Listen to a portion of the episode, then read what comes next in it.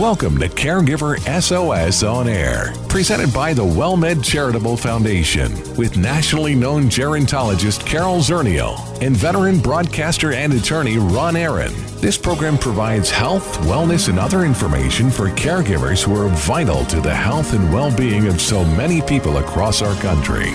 Now, here are your hosts, Ron Aaron and Carol Zernial.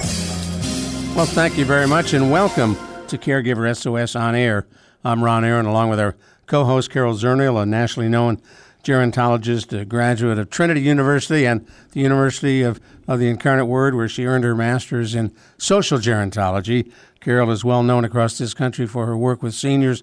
She also was the genius behind the senior centers here in San Antonio that provides, uh, when COVID 19 is not here, a tremendous social and uh, recreational and educational opportunity for seniors that uh, fills that need uh, that many have in their lives for spending time together. And Carol, I think that's probably uh, one of the saddest parts of all. We uh, talked with a uh, caregiver the other day whose dad frequents the Doris Griffin Senior Center. He wants it open. He misses it. Well, you know, the social interaction is so important and you know we we distribute drive my meals where we used to all sit down together and have lunch at our centers. And you know the people have to drive slowly right? Because they they want right. to have a conversation with the staff. Um, they want to yell in the parking across the parking lot to the other members. They just don't get a chance uh, to socialize like they used to well, when you think about that and, and, and, that work that's done there, it fits right into what we're going to be talking about uh, this half hour with Erica Solway. Uh, Dr. Solway has a master's in social work, a master's in public health, in addition to her PhD. Associate Director, National Poll on Healthy Aging Institute for Healthcare Policy and Innovation at the University of Michigan. As a graduate of the Ohio State University Master's Program, we refer to that as the school up north but we won't spend time ragging on Michigan. We're going to talk about the great work that Erica and her team are able to do. The national poll on healthy aging, and what you have found, Erica, uh, is something that uh, certainly people who work in that field are quite aware of, but the general public probably is not. And that is feelings of loneliness and how they affect older adults, especially now during this pandemic. Yes, that's that's right. Um, we conducted a poll. So at the University of Michigan National Poll on Healthy Aging, we conduct two to three polls per year on a variety of healthy aging topics. Um, the National Poll on Healthy Aging has been around since 2017. So in the past three years, we've uh, we've uh, released about 25 reports on different topics. But our most recent report, which was released yesterday, focused on loneliness before and during the COVID 19 pandemic.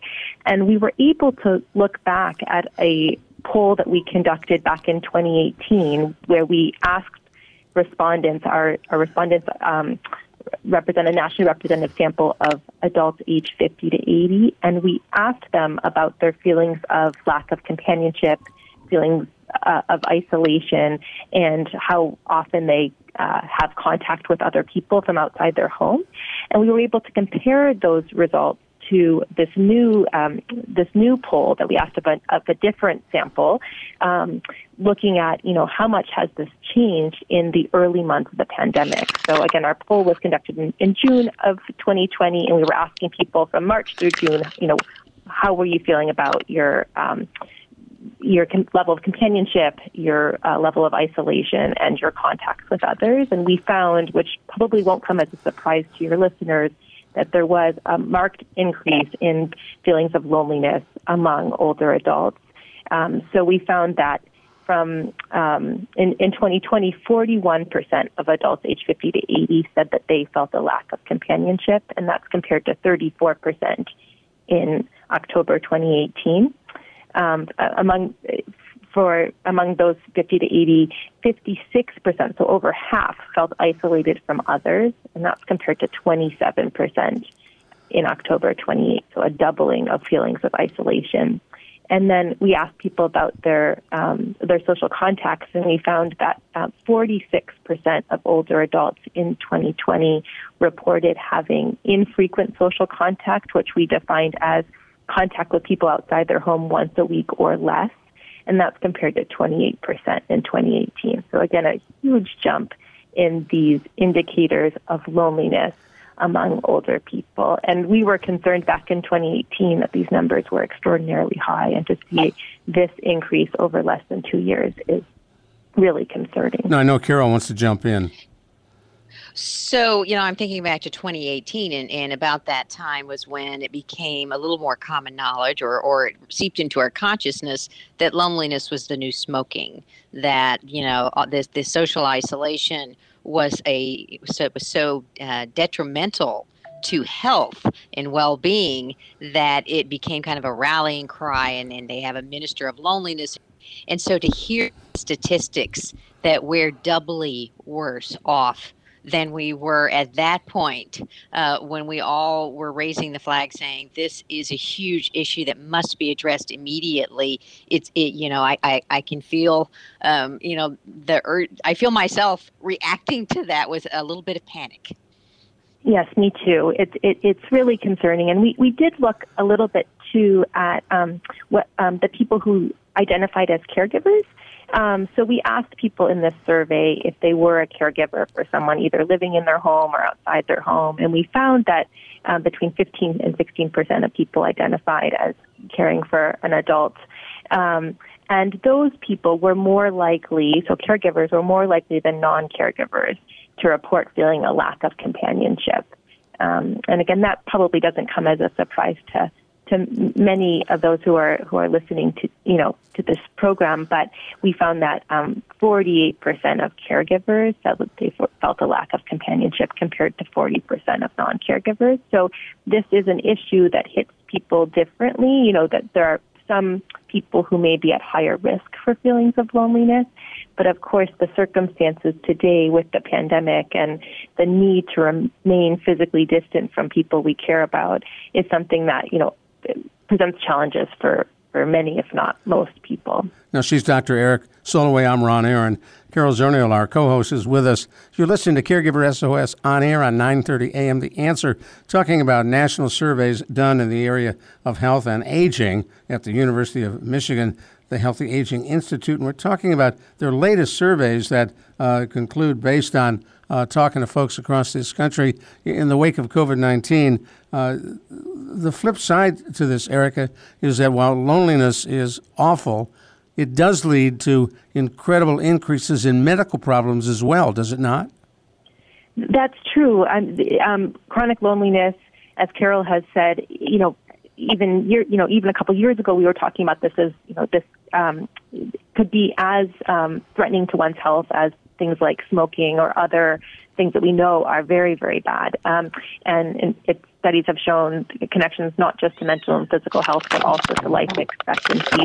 So it's something we need to take very seriously. Um, we also, you know, we also looked at, um, we asked folks how often they engaged in different types of health behaviors and found that those people who were engaging in regular um, health behaviors such as um, getting enough sleep and getting exercise on a regular basis, we're less likely to feel lonely. So not only is there this connection between loneliness and one's health overall, but also that there potentially there's some things we can be doing that might be promoting our mental and physical health that may also be potentially addressing feelings of loneliness. So um, it's important to think about that as a potential solution for people who may be experiencing loneliness themselves. What or, are some of, um, or you know what caregivers might do to support uh, uh, those they care for um, in trying to decrease feelings of loneliness. What are some of the things that we might do? Well, so you know, again, um, encouraging health behaviors, getting enough sleep, um, getting uh, exercise, eating a healthy diet could could be somewhat helpful. We also found that older adults who interacted with people in their neighborhood or spent time outdoors at least a few times per week were less likely to feel lonely than those who did not.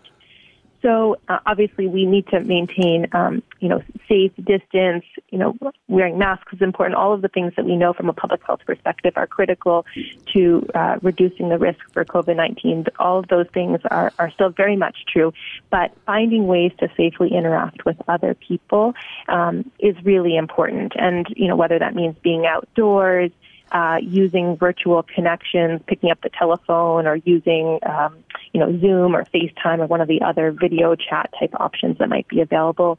Um, that's really important. You know the the the thing that we saw related to you know spending time outdoors feeling less lonely, I can, you know, one can hypothesize that not only is being in nature potentially kind of open up one's world and gives you a new scenery and appreciation for those things around you, but the opportunity that you might have when outside the home to, you know, find yourself with other people, you know, a quick hello from across um, a park or, you know, a hello to your neighbor as you're, as you're walking out your front door, something like that can have a really big impact as well. So finding opportunities for safe, uh, connections with others is, is really critical.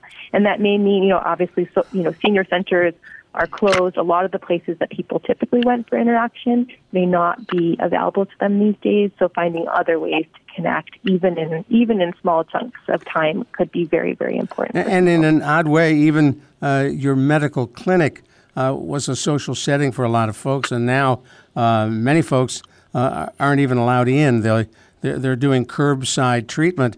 You, you get a curbside hamburger down the road and then curbside medical treatment up the road at your clinic. So that venue is also for many folks no longer available to them. And when you mention uh, Zoom and a lot of these uh, uh, FaceTime kinds of platforms, uh, for seniors who have grandkids, many of them have already been using those, uh, but for others, it's a brand new world. That's right. It does take some getting used to, and we found actually that the use of video chat and social media is somewhat a, a double-edged sword. We didn't find that um, it had, uh, um, um, you know, um, those who used it and didn't did not appear to have different rates of um, feelings of lack of companionship, and actually found that people who use social media felt more isolated than those who did not.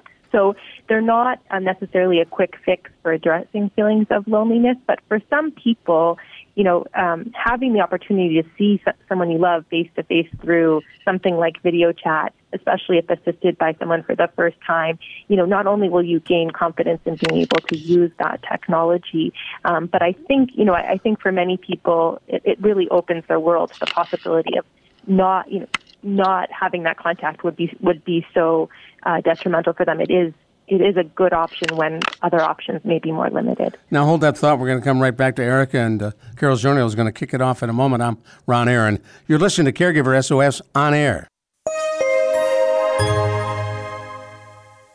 The WellMed Charitable Foundation would like to remind you it is important to stay connected while social distancing. Caregiver stress may be higher now, and specialists are available to talk with. There's no question that we are living in not normal times, but whether the new normal will be the old normal is yet to be seen. So if you are troubled, if you are feeling stressed, ask for help. Services are provided at no cost. See more at caregiversos.org.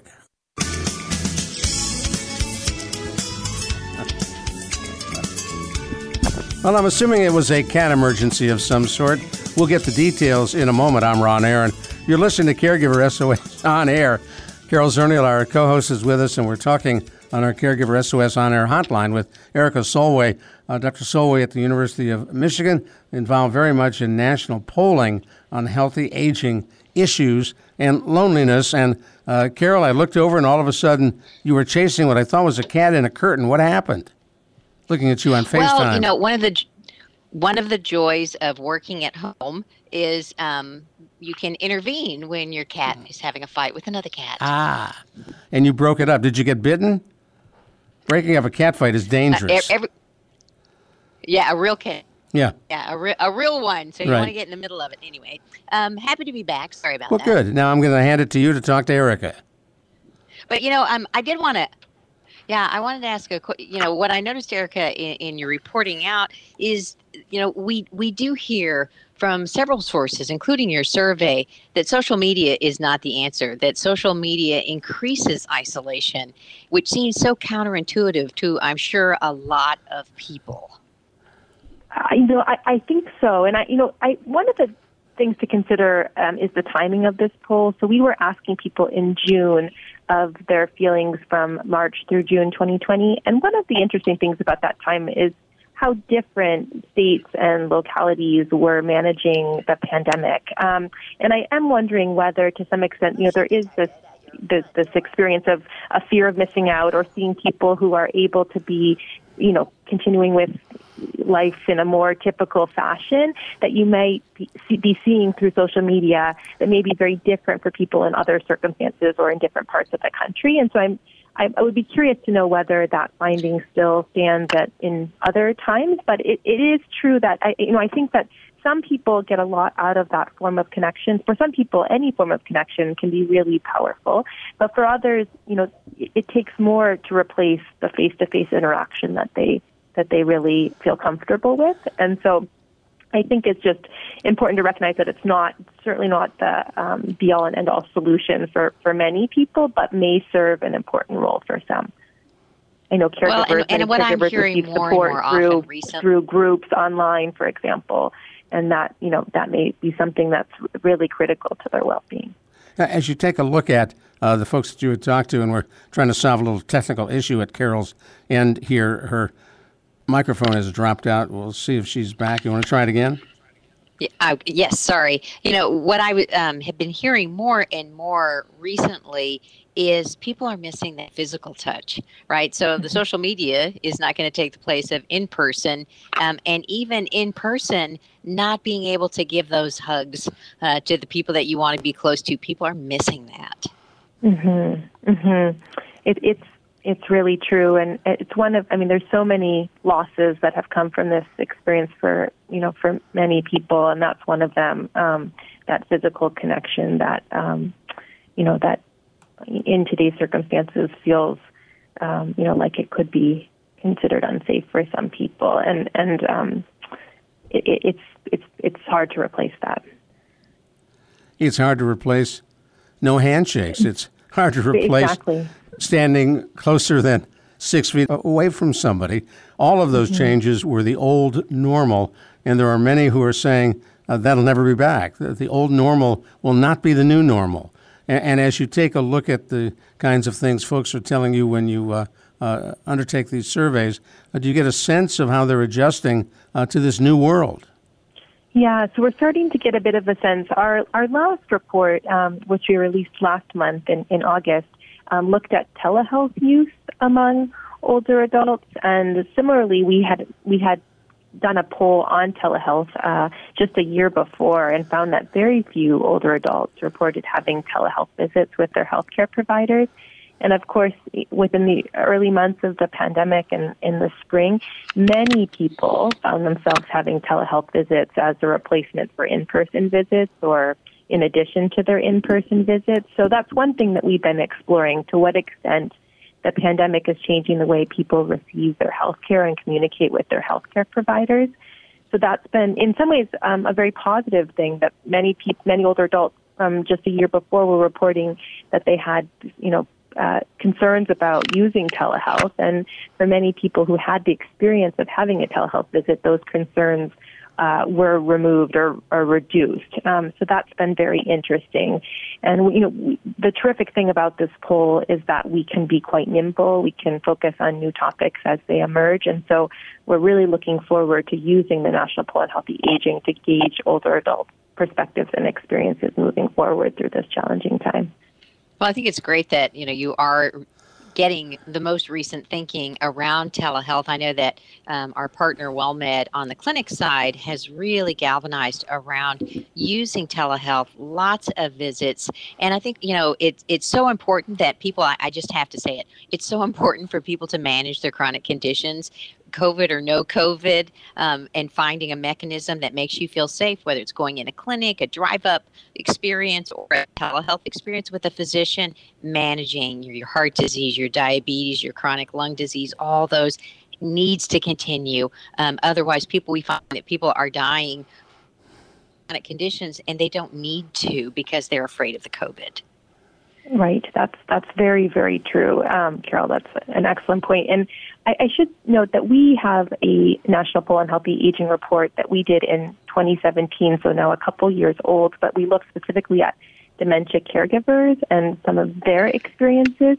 And what we found is that um, th- that there were, you know, a good percentage of caregivers who were delaying things related to their own care because of their caregiving responsibilities. And so I just do want to reiterate your point and say it's really important for caregivers themselves to be taking care of their own health and well-being, um, because otherwise you're not going to be able to provide the care that's needed, um, you know, by those you care for. So.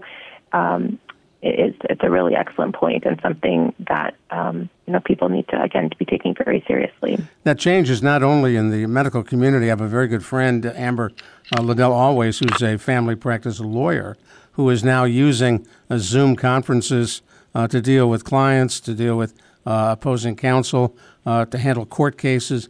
And she has said, and this is interesting, her clients love it. They don't have to get in a car, drive downtown, get all dressed up to go to a lawyer's office. They can get in front of their uh, a computer and put on a top, and they don't even need a bottom on, and they conduct business uh, without a problem. Uh, and Amber's finding that more and more of their clients are saying that, uh, which is an easy adjustment in, in order to deal with that situation. That's right. The accessibility of some of the things that we, you know, used to have to jump through a lot of hoops. And I think about, you know, caregivers who might not be able to leave the person they care for for any extended period of time uh, due to the person's needs. Um, you know, having this, you know, virtual options to connect with a variety of services may be, uh, you know, really life changing for them. Um, and, and even for those of us who, you know, don't have those barriers and yet still find, you know, that, you know, that there is a silver lining in this in terms of the accessibility of, of some of the things that um, you know we rely on, but but typically had several barriers to getting them. What I like about you know the, the survey process is it gives us a chance to ask and raise the question and think about um, you know what we're talking about maybe improved access to services but what's the impact uh, in terms of how the person feels maybe it's an acceptable but it's not going to replace overall that human interaction.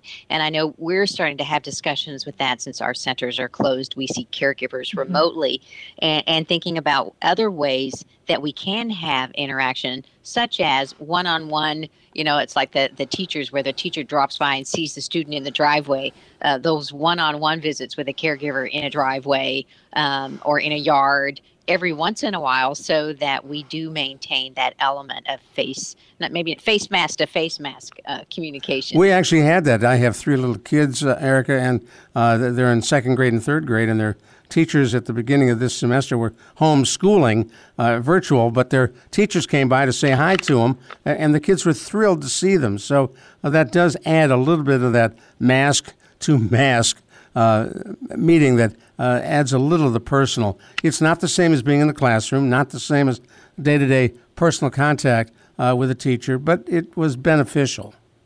Mm-hmm. Yep, that's a great, a great idea. Mixing up um, the ways that we communicate, I think, is is um, is one potential solution to this. Um, I know there's obviously there's a genuineness that you can feel in your connection when you have that face to face interaction, even with masks on. Right. Um, and then that can potentially carry forward to your virtual connections. Um, in between those face-to-face opportunities, and we've participated in a few birthday parties, which were drive-by. So you, you drove by, you tossed a gift, you waved, and you went on. And mm-hmm. uh, uh, the kid in the driveway was just as happy to get the gift. Mm-hmm. That's great. Now, as you build uh, your surveys, how, how, far ahead are you building questions into your surveys so that uh, you stay as current as you apparently are? Well, that's you know that's the trick and, and the balance. So we, um, we again we do these surveys about two times a year, um, and so we conducted our last one in June, and we'll be releasing reports based on those data for the next several months. And then we'll be doing our next survey probably very early in 2021. So it gives us an opportunity. Obviously, there's a lot that's unknown about the coming months, you know, what will happen through uh, the fall and the winter and the course of the pandemic. And so it gives us a little bit of chance to see how things are going, to think about what other topics um, may be, uh, you know, most uh, top of mind for people. What we really appreciate about this opportunity to conduct the National Poll on Healthy Aging is that it really allows us to tap into the perspectives and experiences of older adults themselves to inform the public and policymakers and healthcare providers about older adults' experiences. So we tend to look for topics, you know, where is there a lot of attention, but we don't really know what older adults themselves are experiencing. Well, we're, um, and go ahead. Go ahead. Oh, and so we try and we try and gauge that, um, you know, through as many sources as possible.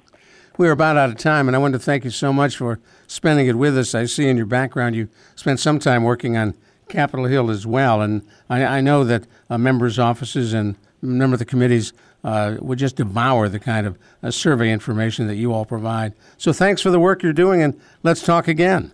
Thank you. Thank you for this opportunity. Bye bye. Dr. Erica Solway at uh, the University of Michigan, and uh, we appreciate her time. That was fascinating, and uh, absolutely, that was great. So important. That work is so important. You think a survey, and we foo-foo it, and you realize it can be life-changing in terms of knowledge. Well, guess what? We're out of time. Carol Zernial, thank you. I'm Ron Aaron. We appreciate you listening to Caregiver SOS on air on 9:30 a.m. The Answer. You've been listening to Caregiver SOS on Air, an exclusive presentation of the WellMed Charitable Foundation. We welcome emails with suggestions and comments on this program at radio at wellmed.net. Join co hosts Carol Zernial and Ron Aaron next week for more on caregiving, improving the health and well being of caregivers and their care recipients everywhere. For more on caregiving and podcasts of our programs, visit caregiversos.org.